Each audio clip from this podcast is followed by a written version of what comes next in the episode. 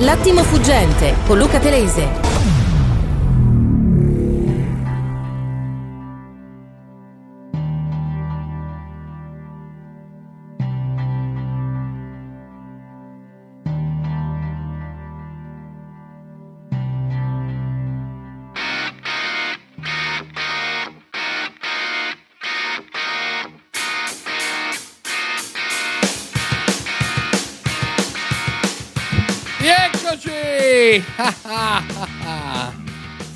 E allora, Whatsapp che arrivano.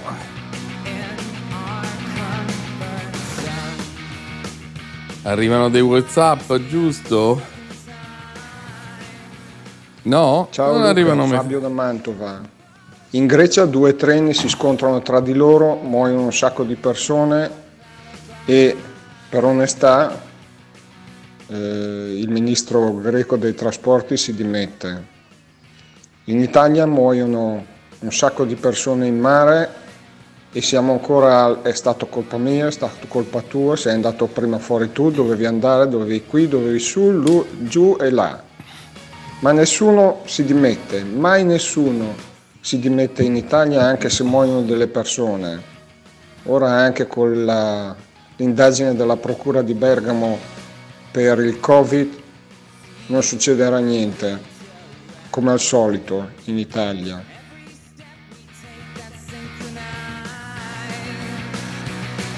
Parole sante. Parole sante, ma chi si dovrebbe rimettere qui? Chi è? Rifletti. Il ministro responsabile della Guardia di Finanza che così tanto ha indugiato prima di passare la palla agli angeli soccorritori. Questo ministro si chiama di nome Matteo e di cognome Salvini e secondo te Salvini si dimette per un naufragio in mare, per 15 bambini morti e 70-80 disperati senza nome. Ma siamo seri, purtroppo. Questa è la legge delle cose e sarebbe impossibile che accadesse. Non dico che sia giusto, ma è quello che più presumibilmente riuscirà come finale di questa vicenda. Arriverà un'altra notizia, un campionato di calcio, un infortunio, un litigio in Serie A, una influencer che ha preso il morbillo e ci dimenticheremo tutti, me compreso, di questi cadaveri.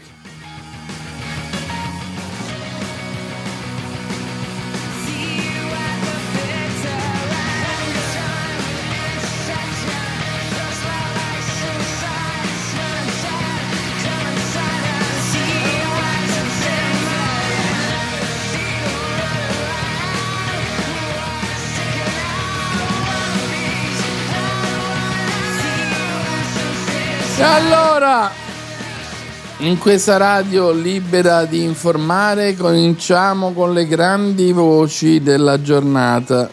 Voci che Nicola Compagnone ha selezionato nella notte, nella mattina, mentre l'alba prendeva coraggio in mezzo al cuore dell'imbrunire, battiatamente Compagnone selezionava. E selezionava ad esempio Giuseppe Conte che chiede subito il salario minimo. Sono qui alla Camera dei Deputati. Abbiamo presentato una proposta di legge chiedendone la calendarizzazione sul salario minimo legale a 9 euro lordi l'ora. Cosa significa concretamente? Che con l'approvazione di questa legge non ci saranno più lavoratrici e lavoratori che prenderanno meno di 9 euro lordi l'ora. Buste paga attualmente di 3, 4, 5 euro l'ora.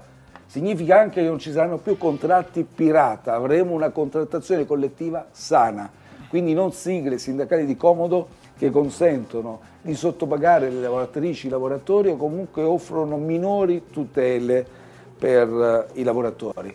E ancora, nel caso di imprenditori, quando ci sarà l'aumento, ovviamente al salario minimo legale o anche di più, questo aumento sarà detassato. Concretamente avremo buste paga per i lavoratori più consistenti, meno tasse per gli imprenditori.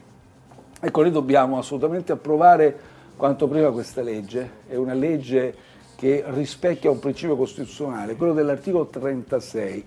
Al lavoratore bisogna garantire un salario, una retribuzione adeguata a consentirgli un'esistenza libera e dignitosa per sé e per la propria famiglia.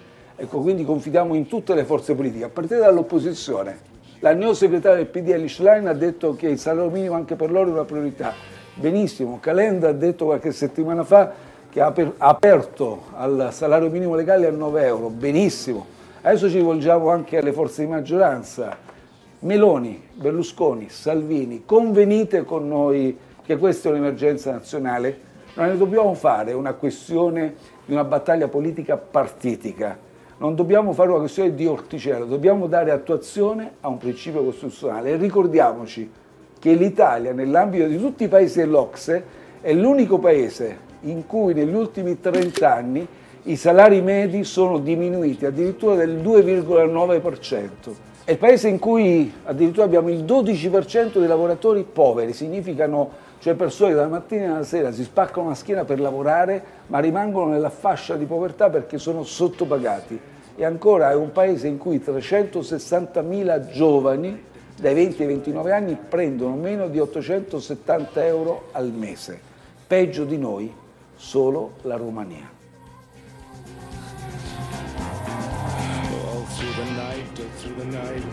Sì, senza dubbio questo. Non c'è ombra di dubbio che siamo fanalini in Europa, ma adesso è chiaro che elevare il salario minimo vuol dire aumentare i contributi previdenziali e quindi poter pagare anche le pensioni. Attenzione, un'altra voce importante, il botta e risposta tra Italo Bocchino e Marco Furforo a Piazza Pulita su Ellis Line. Ha frequentato scuole per ricchi. Hai detto una sciocchezza! Sentite, sentite ho parlato di, di, scuole private costosissime, mentre la realtà è che ha frequentato delle scuole pubbliche per persone ricche che vivono a Lugano. Molto ricche, guardi, c'è, c'è, guardi, se vuole faccio vedere vabbè, vabbè, il insomma, comunque, dai, di Ellis Line che dichiara scuole gratuite accessibili sì, a tutti. Ma che sta abbia pazienza. Nella vita, però si è, nella vita tutti capita di dire sciocchezze. Si è scusato, ha detto ha ragione ha dato ragione. carico un secondo dopo. Allora, voi arrivate con un modello nuovo. Se il modello nuovo deve essere quello del confronto, almeno bisogna ascoltare quando esatto, l'altro parla. il confronto, Quindi, non la denigrazione appunto, Se puoi evitare di interrompere, scusa, se puoi evitare di interrompere, Prego. ti sto dando una risposta. Per quanto riguarda il lavoro, io non è che ho detto non ha lavorato mai, ho detto lei ha detto che si occuperà delle politiche del lavoro che conosce poco perché non ha avuto una professione, ha fatto sempre solo politica. E lei che ha fatto? Io ho fatto Scusi, lei, quando è entrato in ma Parlamento fai parlare le persone, ma, fai parla... ma perché non fai parlare? Ma inter... eh, uno no, per perché... volta, uno no, per volta senza non mi, inter... non mi innervosisco, è che la carenza di argomenti porta ad interrompere. Allora, io prima di fare il parlamentare ho fatto il giornalista professionista, quindi ci sono delle persone che hanno una professione, io la politica è la professione più nobile che io abbia conosciuto nella vita mia, quindi non considero uno sfaccendato chi ha fatto politica prendendo torniamo, torniamo al Sto punto dicendo che non conosce il mercato del lavoro perché non ha avuto esperienza per conoscere il mercato del lavoro. Allora, però scusa, scusate un attimo. Eh sì, è interessante questo confronto perché la leggenda di Ellie, ricca, miliardaria, frequentatrice di scuole private, continua ad affiorare, ma purtroppo è una balla. Abitava nel Canton Ticino perché i suoi lavoravano lì, ha fatto le scuole pubbliche del Canton Ticino. Questo è un bene o un male? È semplicemente la verità. Cruciani a dritto e rovescio sulla tragedia dei migranti di Curto. Come si fa a dare la responsabilità della morte di 70 persone, 65-66, al ministro dell'Interno dicendo che non siamo intervenuti, c'è un'omissione di soccorso? Cioè uno dovrebbe andare in procura a presentare una denuncia per assassinio, per omicidio, cioè direttamente. Cioè io capisco la polemica politica, ma addossare al governo o comunque a una persona in questo caso, al di là delle inchieste della magistratura che ci sono, la responsabilità di avere portato all'uccisione delle persone, io penso che sia un livello di sciacallaggio folle. Cioè siamo a livelli di sciacallaggio puro, di puro sciacallaggio rispetto al fatto che i morti ci sono sempre stati, che ovviamente uno ci possono essere state delle situazioni in cui le navi sono intervenute, sono tornate indietro. I veri responsabili, non lo dite mai, sono i trafficanti di esseri umani.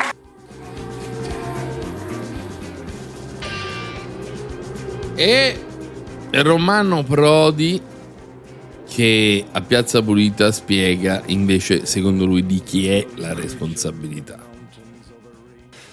Bisognerà approfondire le indagini, però eh, gli atteggiamenti e le parole sono gravemente lesive del, dei nostri sentimenti, dei nostri comportamenti, ma è qualcosa che sta andando avanti già da tempo.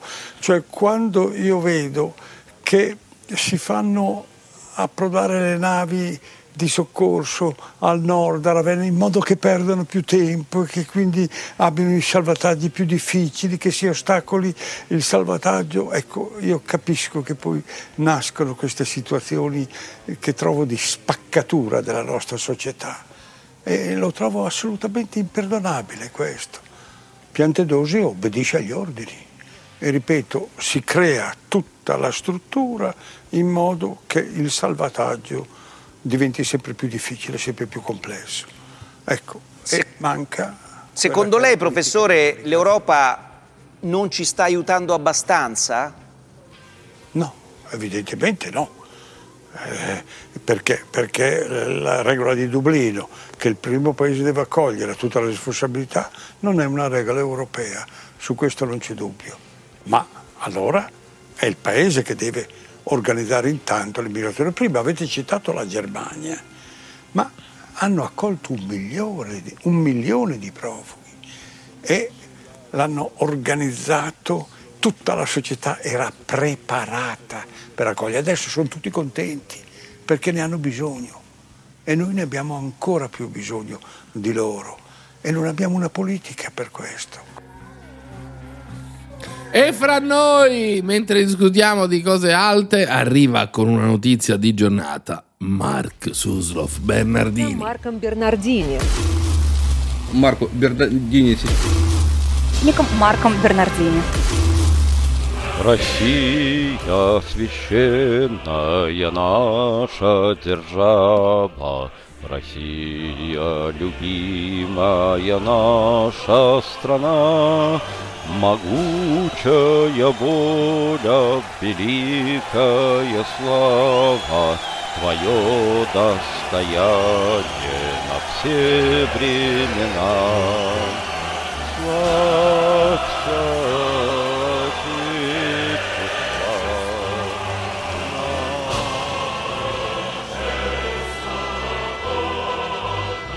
E allora Mark ieri ha detto di essere pronto a scendere in battaglia. Peter, dov'è la pillola? E Mark è qui oggi fra di noi. Buongiorno Bernardini. Ciao Luca, buongiorno a tutti. Hai visto, abbiamo tenuto la versione lunga, ma si cita la Dughina nell'inno?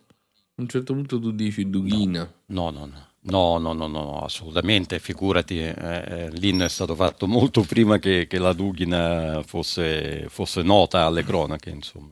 No, lo so, però hai sentito che tu dici Dughina, una Dughina, una cosa che io Dughina. No, adesso non, non, mi viene in mente quale parola potrebbe somigliare che, che, che venga in mente. Cosa è cosa. successo al confine ieri? Perché questa eh, notizia non arriva in Occidente?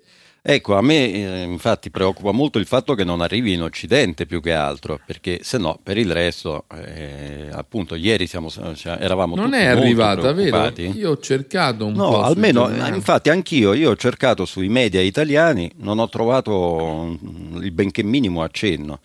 Bene, cosa è successo? Ed è Diciamolo, I fatti, prima allora, di tutti i fatti, i fatti, poi le opinioni. I fatti sono questi: hanno mandato, eh, gli ucraini hanno mandato una serie di droni, quindi eh, apparecchi velivoli senza pilota, eh, con esplosivo, per l'ennesima volta, perché succede praticamente quasi quotidianamente, insomma, ormai eh, in territori che sono invece della, della Russia, eh, concretamente nella regione di Bryansk, di Kursk e di Belgorod.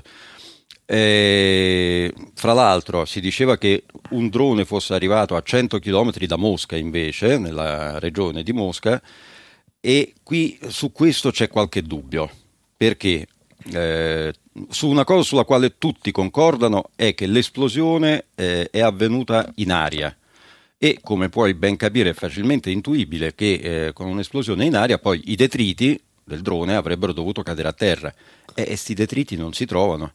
Ma Quindi, cosa per ora hanno ci sono le indagini quelli in che hanno lo scolabus, i fatti, Mark, partiamo Questo- dalla notizia. Oh. Questa è la cosa più importante. Eh, si sono subito diffuse, grazie ovviamente ai canali bot eh, degli ucraini, in rete e nei canali Telegram, eccetera, si è diffusa la notizia che non solo avessero attaccato una scuola, ma che eh, avessero preso 40 bambini in ostaggio. Ecco, per- ecco perché dicevo droni? che ero molto preoccupato. sei no, no, no, no, sono entrate, sono entrate Oh! le truppe, questo si diceva, E che allora, era entrato un spiega. gruppo terroristico eh, ucraino di 50 persone eh, ha, ha attraversato il confine e, in questo questo non è villaggio che dista dal confine di appena due chilometri abbiano preso in ostaggio 40 bambini. Per fortuna che non era vero, perché qui la memoria ovviamente è tuttora fresca sia su quando sono stati presi mille bambini a Beslan Vabbè, certo. nel, nel 2004, Teatro. sia del teatro Nord-Ost qui a Mosca eh, dove erano state prese in, eh, in ostaggio 200 persone. E quindi voglio Ma dire... cosa eh, hanno fatto allora? Andiamo alla notizia. In realtà, Cosa allora, la, la cosa che hanno fatto in realtà eh, non ha grandi conseguenze, ma è comunque una roba infame, perché c'era un'automobile che stava portando tre bambini a scuola, quindi nell'auto c'era l'adulto e tre bambini e basta. Questi si sono avvicinati, hanno mitragliato, hanno ammazzato l'uomo, hanno ferito il bambino, un bambino di 10 anni, che nonostante le ferite riportate eh, ha preso queste due sue compagne di scuola di 6-7 anni, due bambine, eh, le ha fatte mm, diciamo abbass- le ha fatte abbassare, le ha fatte chinare dentro all'auto e così si sono salvate e non appena questi hanno finito di sparare è rotolato fuori dall'automobile, le ha tirate fuori e poi le ha fatte correre per un paio di chilometri fino al villaggio più vicino. Poi lì tutti i bambini sono stati presi, eh, sono stati portati eh, in ospedale, le due bambine sono illese, il bambino è stato operato, gli hanno tirato fuori una pallottola, peraltro di fabbricazione americana, comunque la sua vita eh, è fuori pericolo. E insomma, questo è quello che è successo. Comunque Ma ci sono state due vittime. o è pericolo. Sì, sì, ancora sì, no, no, no. No, E no, cioè gli ucraini sono così cattivi sicuro. che vanno a sparare a tre bambini. Cioè, dico, vanno Eh, a sparare a la tre prima bambini. volta. Ma fosse no, la prima ma voglio volta. essere Cioè, questi vedevano benissimo che poi non si poteva scambiare quell'automobile per un obiettivo militare, non è proprio proponibile una, una tesi del genere, capisci? Ecco, ma ripeto, per fortuna è successo solo questo, tutto il resto sono balle, balle che si sono poi ovviamente propagate a, eh, a mille perché questo ovviamente non lo dico a te perché chiaramente ne sai come Ma me, questo comando ma, poi eh, a beneficio ora? degli ascoltatori, ma a beneficio degli ascoltatori. eh, funziona così purtroppo, no? Cioè tu immetti una fake news in rete, dopodiché tutti quelli che lo leggono per prima cosa cosa fanno? La inoltrano. E, e- e dopodiché, cioè, se la notizia è stata pubblicata da mille canali, siti, eccetera, eccetera, uno dice, e beh, evidentemente sarà vero. Così funziona purtroppo questo mondo. Ma io voglio sapere, voglio sapere se Sì? stati presi questo comando che fine ha fatto?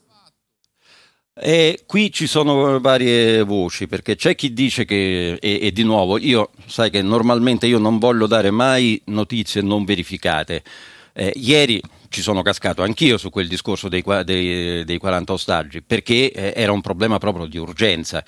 Qui eh, qualcuno dice che sono stati eliminati, qualcuno dice che sono rientrati tranquillamente in, in Ucraina, perché ripeto, dal confine stavano a due chilometri, non è che sia tutta questa gran distanza, e qualcuno dice che proprio per evitare vittime ulteriori, cioè li hanno fatti arrivare fino al confine e dopodiché li hanno bombardati non appena superato il confine.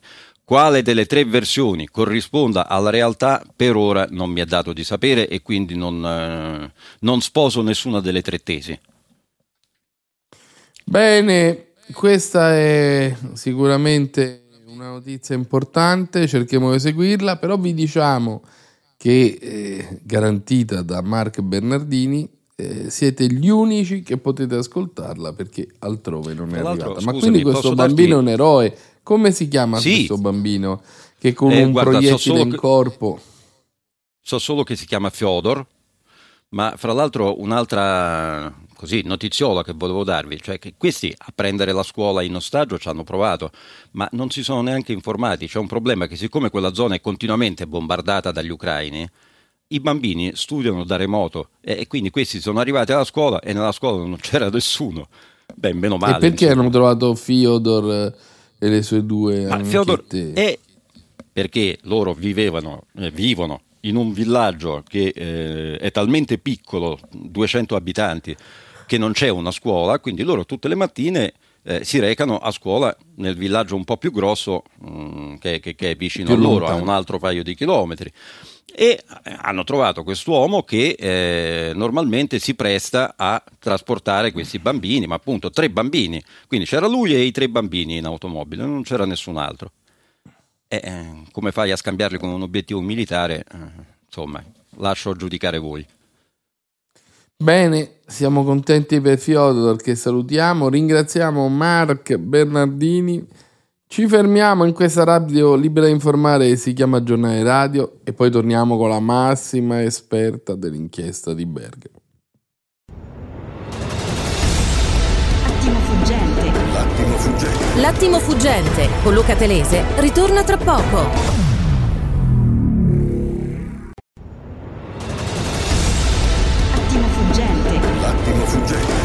L'attimo fuggente con Luca Telese.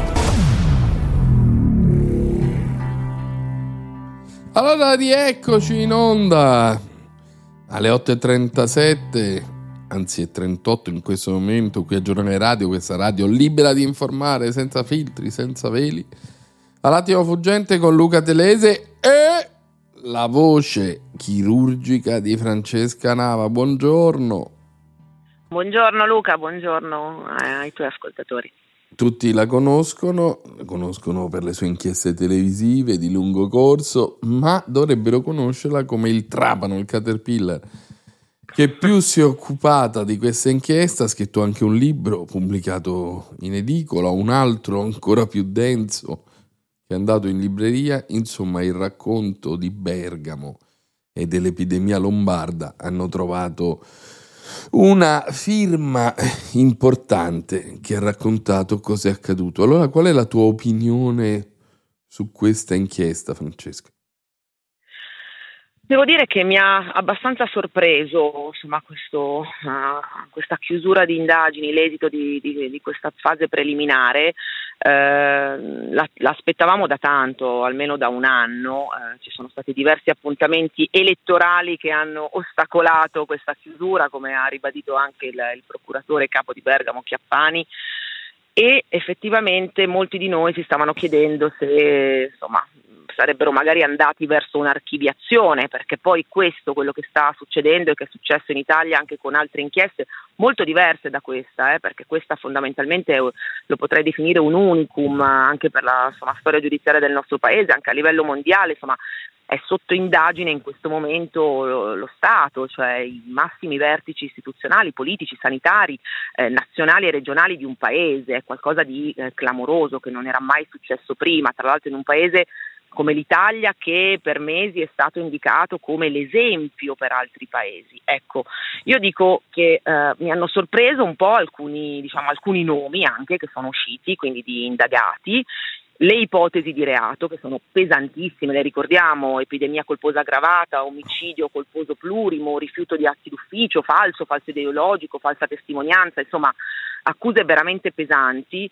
Eh, però c'è da dire che eh, questa inchiesta eh, effettivamente era innanzitutto necessaria. Noi tra l'altro ricordo che i primi articoli sono stati, li ho pubblicati su The Post Internazionale, siamo stati i primi anche a eh, raccontare no, come il focolaio di Bergamo e come la Val Seriana, quindi anche i comuni di Alzano, di Nembro, fossero eh, proprio diversi no, da Codogno, perché lo ricordiamo, stiamo parlando della culla industriale della Lombardia, eh, di una zona che eh, ha anche una concentrazione di fabbriche altissime, no, il che ha fatto anche probabilmente la differenza poi nella decisione politica di non chiudere quell'area.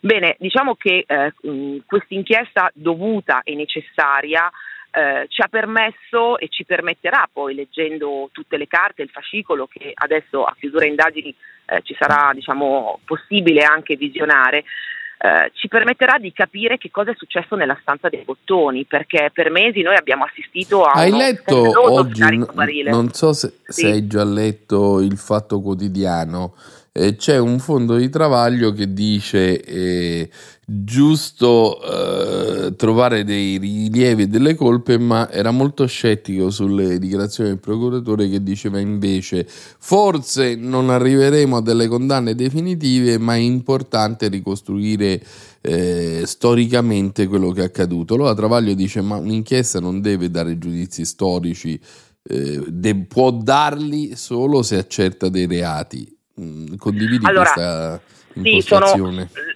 un po' la condivido, nel senso che lo penso anch'io, che eh, eh, diciamo, i magistrati e la magistratura non abbiano questo compito. È pur vero che siamo in una situazione eccezionale, come dicevo questo è un unicum, eh, abbiamo su Depost Internazionale eh, chiesto a gran voce per settimane l'apertura di un fascicolo con l'ipotesi di reato di epidemia colposa, ricordo anche che uscimmo con un Istanbul che si chiamava proprio epidemia colposa con un punto di domanda anche, cioè eh, comunque ci sono state eh, centinaia di, eh, di, esposti, di persone, di parenti di vittime che eh, avevano capito sin da subito che qualcosa non tornava, che la narrazione ufficiale non corrispondeva alla, alla realtà dei fatti.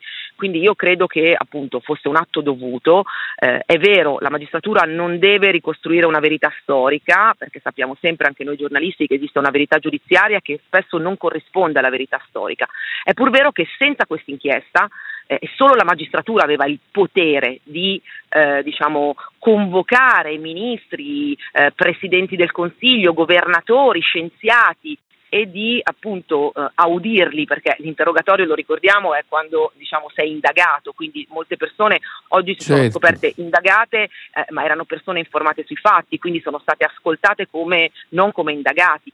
Però ecco, grazie a questo lavoro certosino della magistratura, questo lo dico con grande chiarezza, eh, grazie anche alla possibilità eh, e al potere che hanno i magistrati di sequestrare le chat, i documenti ufficiali, cose che anche noi giornalisti, noi abbiamo fatto una fatica enorme, io lo ricordo anche con Deposto Internazionale, di ri- enormi e innumerevoli richieste di accesso agli atti, cose che ci sono state negate, i verbali del CTS che ci sono stati negati.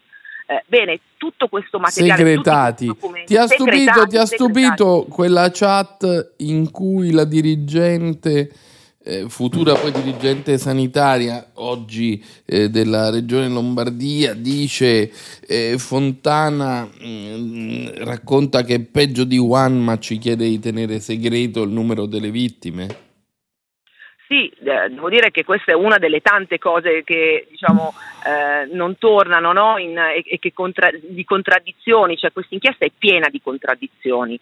Eh, c'è questa, c'è, eh, ad esempio il fatto che comunque Fontana abbia sempre rivendicato che Regione Lombardia era a favore di una zona rossa, che l'aveva chiesta, agli atti non c'è nulla, non c'è un'istanza formale di zona rossa, non solo c'è una mail che secondo me inchioda alle sue responsabilità. Regione Lombardia e il Presidente Fontana, eh, che ho anche pubblicato, che è la mail del 28 febbraio, nella quale Fontana scrive al governo, alla protezione civile, chiedendo di far rimanere la Lombardia in zona gialla, cioè di prorogare di una settimana le eh, misure blande del 23 febbraio, sebbene fosse a conoscenza dell'indice del contagio già fuori controllo, già superiore a 2 per tutta la Lombardia con un potenziale fino a 3.17 solo nella Bergamasca. Queste erano non erano solo proiezioni, erano anche dati reali, tra l'altro sottostimati, mandati da eh, Merler, Stefano Merler, che lo ricordiamo, il matematico della Fondazione Bruno Kessler di Trento, membro del CTS nazionale e del, del, diciamo, della Tax Force Lombarda. Quindi Fontana è consapevole di questo R0, eh, che già tutti avevamo, stiamo, stavamo imparando a conoscere, ma lui sapeva perfettamente, l'R0 è l'indice di contagio di una malattia infettiva senza diciamo, misure di contenimento e in Lombardia era già fuori controllo. Bene, lui è consapevole di questi dati, non chiede una zona rossa chiede di prorogare una zona gialla e questa diciamo, è una delle cose che non tornano, così come non torna la, la narrazione sulle prerogative di, delle regioni di istituire una zona rossa. Eh, questo tra l'altro eh, diciamo, smentito anche eh, da, dagli atti, dai documenti, dalla testimonianza anche dell'allora ministro degli interni Lamorgese, no? perché Fontana disse sempre ci fu una direttiva dell'8 di marzo eh, del, del, Ministero degli Interni che diceva che la, la, prerogativa di fare zone rosse era del governo. Non, non c'è assolutamente Hai studiato tutte questo. le carte. Ti Ho risulta, no, dico la leggenda metropolitana che uno dei motivi per cui non si imponeva la zona rossa è che c'era, tra virgolette, una ragione di Stato, cioè si stava ultimando una delle navi di Luna Rossa che eh, aveva un costo enorme e un beneficio enorme per tutto il distretto industriale, che quindi eh, se la zona rossa fosse arrivata cinque giorni prima non poteva essere confermata, eh, consegnata? Allora, eh? No, no, certo che l'ho sentita, dopodiché non, non farei risalire la mancata zona rossa a, a delle responsabilità personali di una sola impresa, cioè di, di Luna Rossa e della Persico, che tra l'altro è, una, è una- è un'azienda con sede eh, a paesi dei comuni più piccoli. Eh, noi a domani abbiamo anche pubblicato incrociato alcuni Scusa, scusa, non si sente bene, proprio sul più bello. Mettiti vicino Ah. alla finestra. Ecco. Ah, ok, no, Cioè, dicevi? Ah, ecco, che noi eh, abbiamo, abbiamo- abbiamo pubblicato, abbiamo incrociato eh, i verbali, le testimonianze eh, di alcuni industriali della, della Bergamasca e Lombardi, quindi sia del capo, dell'allora capo degli industriali lombardi Marco Bonometti e di Pierino Persico, no, di- dell'azienda Certo. che produce gli sacchi di Luna Rossa, con le dichiarazioni di, eh, di Fontana proprio davanti ai PM ed è evidente che ovviamente gli industriali erano contrari a una zona rossa, ma io questo l'ho sempre detto e lo Vabbè, lo ma questo è anche legittimo. L'industriale fa l'industriale, l'imprenditore fa l'imprenditore, che cosa doveva fare? Ovviamente difendevano il loro diritto Difendevano a il loro lavoro, no? Ma non era Il punto lungi da che- me l'idea di criminalizzare. Mi No, interessa infatti invece molto punto più, proprio Fontana- assumendo il tuo punto Fontana- di vista, delle pressioni che hanno pesato e influenzato chi amministrava. Eh, Evidentemente sono state delle pressioni che hanno contato perché eh, Fontana di fatto quello che emerge da- dalla deposizione di Bonometti eh, lo dice davanti ai PM, eravamo d'accordo con, le- con Regione Lombardia che non si potevano fare zone rosse. Io mi ricordo che lo intervistammo anche per The Post Internazionale, lui lo disse, in Lombardia non si potevano fare zone rosse, non si poteva fermare la produzione. E questa è una dichiarazione legittima da parte, da parte del capo degli industriali lombardi, il punto che poi ha trovato un riscontro da par- diciamo, nella, nella politica perché la zona rossa non è mai stata chiesta, era una prerogativa e la poteva chiedere Regione Lombardia, non solo c'era il decreto legge del eh, numero 6 del, eh, del 23 febbraio 2020 che lo dice chiaramente con un solo caso Covid, con un solo sospetto caso Covid, anche i sindaci potevano istituire la zona rossa. Ricordiamolo, la prima zona rossa italiana l'ha, l'ha- istituita il sindaco di Codogno, il sindaco di Codogno. Poi questa, diciamo, questa Non è facoltà... stata la regione Lombardia, scusa, No, scusa la no, mia ignoranza. No, no, la prima è stata Davvero? istituita dal davvero, la prima è stata istituita dal sindaco di Codogno, il giorno dopo, il giorno dopo è entrata diciamo, anche eh, regione, regione Lombardia e, e ha- hanno allargato diciamo, a più comuni e poi la grande diciamo, zona rossa, che poi non fu mai una zona rossa, noi ci ricordiamo questa eh, sfumatura cromatica, fu una zona arancione perché la zona rossa, così come la chiamano, dell'8 marzo su tutta la Lombardia, che raccoglieva anche dei comuni veneti, eh, non chiuse le fabbriche. Quindi non fu un vero lockdown, così come quello che noi lo ricordiamo del 22 e 23 di marzo con il famoso DPCM Chiudi Italia, no? dove si chiusero le attività non essenziali, che anche lì fu diciamo, eh, una misura diciamo, fatta, la, fatta la legge e trovato l'inganno, perché poi partirono a raffica I le- codici, le- certo. le, le- le- le deroghe, per cui Le la richiesta deroghe.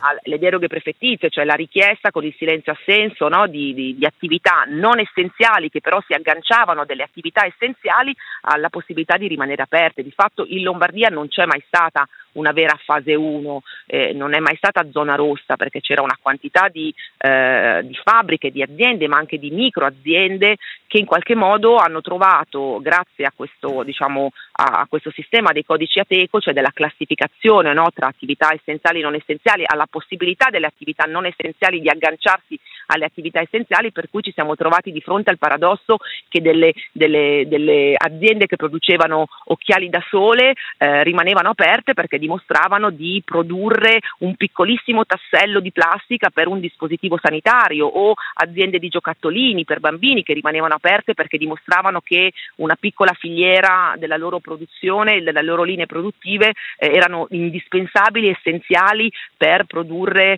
eh, appunto eh, beni essenziali, però è stata fatta male diciamo, quella, eh, quella, normativa perché avrebbero dovuto chiudere tutta la produzione e lasciare aperta solo quella essenziale, invece rimanevano aperte e non ci furono controlli. Io mi ricordo Francesca, che raccolti sì. migliaia di deroghe soltanto nella Bergamasca. Alla luce di quello che è accaduto prima e dopo, il Covid si è rivelato una brutta bestia, ma il tasso di mortalità della bergamasca, come sappiamo, è stato enormemente superiore a quello di... È stato l'incremento di mortalità più alto del mondo, cin- più 564%. Riesci a spiegare ai nostri ascoltatori perché così alto e perché proprio lì si è parlato delle polveri sottili, si è parlato dell'assenza della medicina di base, si sono dette mille cose. Io fra l'altro andai a intervistare il presidente dell'associazione delle pompe funebri a Bergamo proprio in quei giorni, il signor Lamela, rimasi sconvolto dal fatto che diceva... Il forno crematorio famiglia... del cimitero di Bergamo non poteva smaltire, eh, poi fu il motivo esatto. per cui abbiamo visto i carri no, militari. C'era un'immagine ancora più forte, la mia famiglia fa bare da quattro generazioni, ha attraversato due guerre mondiali, non è mai accaduto di avere più morti che bare. Perché secondo te, se devi spiegarlo a uno che è digiuno di tutto quello che tu hai studiato? Guarda, io credo che sia un combinato disposto di una serie di fattori, tra l'altro anche la perizia della, del consulente della Procura di Bergamo, Crisanti, cerca di ricostruire, loro hanno fatto una ricognizione eh, ricostruendo anche la curva del contagio eh, nell'area eh, e tra l'altro spiegando anche che con una zona rossa eh, diciamo fatta o a fine febbraio o inizio di marzo si sarebbero potute salvare tra le 2.000 e le 4.000 vite umane. Eh, diciamo, forse la risposta definitiva del perché così tanti morti a Bergamo non l'avremo mai. Sicuramente la Lombardia è la regione più la tua idea? La mia idea la è che. La, regione, la, la, regione, Lombardia è la regione più popolosa d'Italia, la Valseriana è la culla industriale della, della Lombardia con una densità eh, di, di, appunto, di, popolazione altissima e anche di movimentazione di eh, persone che entravano e uscivano da quell'area per motivi appunto produttivi e economici. Non solo, quella è un'area molto collegata con la Cina. Ricordiamolo, cioè la, l'aeroporto di Orio al Serio dove transitano un milione di persone al mese è stato chiuso il 13 di marzo cioè il 13 di marzo. Cioè, quando primo... era già finito tutto. Esatto. Quando quindi, i buoi erano eh... già scappati. E noi, e noi, per settimane in Italia eh, abbiamo tracciato solo le persone che arrivavano direttamente con voli diretti dalla Cina, lo ricordiamo, sono stati sospesi i voli diretti e sono entrate eh, nella Bergamasca. E il nostro paziente zero invece migliaia, arrivava dalla Germania. di persone con voli, con voli, indiretti, esatto, con voli indiretti e non tracciare le persone eh, che arrivavano con voli indiretti è, è, stato un errore fatale, fatale. Per cui insomma io credo che eh, eh, tra probabilmente alcuni anni riusciremo a ricostruire a pieno una verità storica e, e io credo che il tassello della, dell'inchiesta di Bergamo, della Procura di Bergamo ci aiuterà moltissimo perché loro hanno avuto accesso a documenti e informazioni a cui nessuno avrebbe mai potuto avere accesso, ne, nemmeno il miglior giornalista d'inchiesta. Spieghi, spieghi a Travaglio perché è un'idea diversa, cioè alla fine serve questo lavoro storico giudiziario. Il sì, contrario di quello che sostiene Travaglio. Io credo che sia che, che, che fosse necessario. L'ultimo anello, le famiglie, tu le hai incontrate, hai parlato con sì. loro, sono lombardi, sono bergamaschi, quindi anche poco inclini alla pantomima del vittimismo. Cosa pensano veramente la maggior parte delle persone che hanno perso i loro cari in quei giorni drammatici? Allora, questa è una ferita che credo non si rimarginerà mai. Eh, ieri è stata una giornata memorabile. Io credo che difficil- per queste persone, per chi è stato colpito direttamente, per chi ha visto i propri cari su quei carri militari, io credo che sia una, una ferita che non si può rimarginare. Certamente arrivare alla verità, che non vuol dire arrivare a delle condanne, perché non cercano la giustizia, cercano la verità. Già la verità può eh, fare da ristoro, può fare da sollievo, da balsamo, eh, sapere che i loro dubbi trovano un riscontro no? anche in atti formali, in, in, in, documenti che non erano dei pazzi, perché sono stati veramente eh, tacciati di, di, di, di, pazzi, di visionari, di eh, diciamo, persone che eh, volevano a tutti i costi eh, delle risposte quando la, la, morte era inevitabile, perché tutti i paesi del mondo sono stati colpiti dalla pandemia, tutti i paesi erano impreparati. Ecco, io il discorso del tutti erano impreparati eh, non, non, lo accetto, non lo accetto perché se non ci fosse stata questa inchiesta probabilmente non avremmo scoperto che dei funzionari, dei dirigenti sanitari, per esempio del Ministero, non hanno fatto, ma non durante la pandemia, negli anni precedenti, delle cose che andavano fatte. Cioè questo noi lo scopriamo e l'abbiamo scoperto grazie alla pandemia, grazie a questa inchiesta. Cioè i piani pandemici. Non, non so, esatto, non sono stati attuati. Ma questo già lo hai raccontato tu, ma spiega, è stata una negligenza formale o sostanziale? Avrebbero cambiato quei piani pandemici? Il destino? Allora, questo, questo ovviamente col senno di poi non lo sapremo mai, ma quei piani pandemici, piani, il piano pandemico viene fatto esattamente per questo, per rispondere a una pandemia influenzale e per rispondere a un'emergenza. Cioè, il, il cioè le autorità, spieghiamo, gliel'avevano chiesto, era previsto dalle legislazioni certo, internazionali certo, che si facessero. Sono, certo, e invece e, cosa e è accaduto? E i dirigenti, eh, eh, i funzionari, dirigenti sanitari, direttori della, della prevenzione, direttori del, di vari uffici del Dipartimento di Prevenzione del Ministero della Salute hanno dichiarato il falso per anni all'Unione Europea e all'OMS, dicendo che l'Italia era in questo prima della pandemia, eh, prima della pandemia, dicendo che l'Italia era in linea con l'attuazione del piano pandemico, con l'aggiornamento, con i protocolli sanitari, perché l'OMS fa questo fa questo, è un, è un cane Ti da guardia. Hai fatto quello che dovevi? Esatto, hai, hai messo compiti, in sicurezza? Hai, hai preparato questo, un piano questo. di evacuazione? Hai fatto la, la, il censimento dei posti letto? Hai fatto eh, eh, le scorte di dispositivi di protezione individuale? Ma queste cose devono essere fatte ma prima, allora dei pazzi, dei kamikaze, dei kamikaze, dei suicidi, degli irresponsabili? Che giudizio no, dai questo, su questi burocrati della No, questo è il frutto di anni di, anni, di, anni di, di definanziamento della, della, sanità, della, sanità, pubblica, non solo, e secondo, secondo me nessuno sicuramente pensava che sarebbe arrivata una pandemia di questo tipo, ma soprattutto nessuno ha mai investito un euro sul piano pandemico. Il piano pandemico non è un pezzo di carta, il piano pandemico si basa anche su eh, diciamo, risorse. Una, Risorse. Un, un, risorse e un coordinamento tra diverse articolazioni dello Stato, chiama in causa il Ministero degli Interni, la Protezione Civile, il Ministero dell'Istruzione per assurdo, no? nel senso che comunque deve essere eh, un coordinamento tra l'altro tra, eh, tra, Stato e Regioni, per cui a cascata infatti oggi sono, ci sono degli indagati per la mancata applicazione del piano pandemico, perché la tesi della Procura di Bergamo è che questo piano, sebbene non aggiornato, eh, sarebbe potuto essere utile se applicato. È pur vero che applicare un piano pandemico eh, che di fatto noi oggi scopriamo era lettera morta, era carta straccia perché nulla era stato fatto,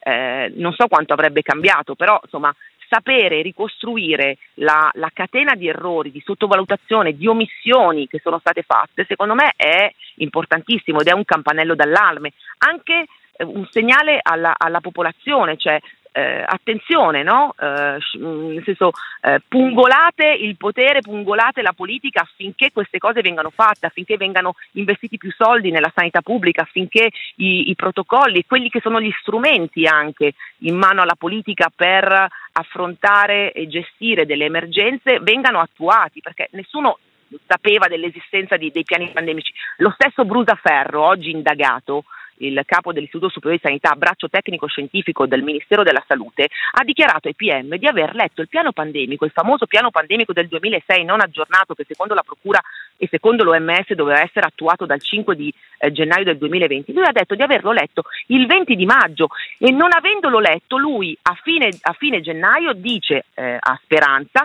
questo piano non serve a niente, lo scarta, chiedono a Merler di fare un piano Covid che poi viene secretato e non viene eh, diciamo, adottato, per cui siamo veramente alla follia. Cioè non, io di fronte a e una perché secondo te non l'aveva letto fino a maggio? Perché? Lui dice, lui dice perché non gli, era, non gli, era, stato sottoposto, ma a parte che gli era stato sottoposto da Francesco Maraglino, anche lui indagato eh, a capo del, dell'ufficio, dell'ufficio 5, se non ricordo male, del Dipartimento di Prevenzione del Ministero della Salute. Quindi ha detto il falso fondamentalmente Brusaferro, che non gli era stato sottoposto, quando invece c'è una mail dell'11 febbraio di Maraglino che lo invia sia a lui che a Miozzo, e lo stesso Miozzo dice non avevamo un piano pandemico non l'avevo mai letto, invece c'è una mail per cui il piano pandemico gli era stato sottoposto. Non l'hanno letto, ma soprattutto è gravissimo che il presidente dell'Istituto Superiore di Sanità dica no, eh, io eh, non, ho letto il piano pandemico, non serve a niente, non, non serve a niente e, e, poi e si, non lo viene a sapere che non l'aveva nemmeno letto, quindi siamo in mano vera- e, e, queste persone sono an- è ancora in carica, cioè siamo ancora nelle mani di queste persone. Poi possiamo discutere per ore, Luca, serviva, non serviva, sarebbe servito, avrebbe salvato più vite, due vite, tre vite, mille vite, non lo Ma sappiamo. È ovvio, Oggi sappiamo che delle cose che dovevano essere fatte non sono state fatte e ci sono persone che sono lì in quel posto, sono funzionari dello Stato pagati con soldi pubblici che sono lì per fare queste cose e non le hanno fatte, addirittura hanno dichiarato il falso. Questo io lo trovo Bene, gravissimo. Ti fermo perché è finito il nostro tempo, ma avete visto la passione chirurgica la memoria informatica di Francesca Nava, ma anche la passione civile di una giornalista che non dimentica mai di essere cittadina. Per chi vuole leggere il suo libro, che è la madre di tutte le battaglie, Il focolaio da Bergamo al contagio nazionale. Un bellissimo libro pubblicato da una grande casa editrice, la La Terza. L'attimo fuggente finisce oggi, con la denuncia pacata ma durissima di Francesca Nava. Buongiorno Francesca. Grazie a voi, buona giornata e noi torniamo domani. Ciao! L'attimo fuggente. L'attimo fuggente. L'attimo fuggente con Luca Telesi.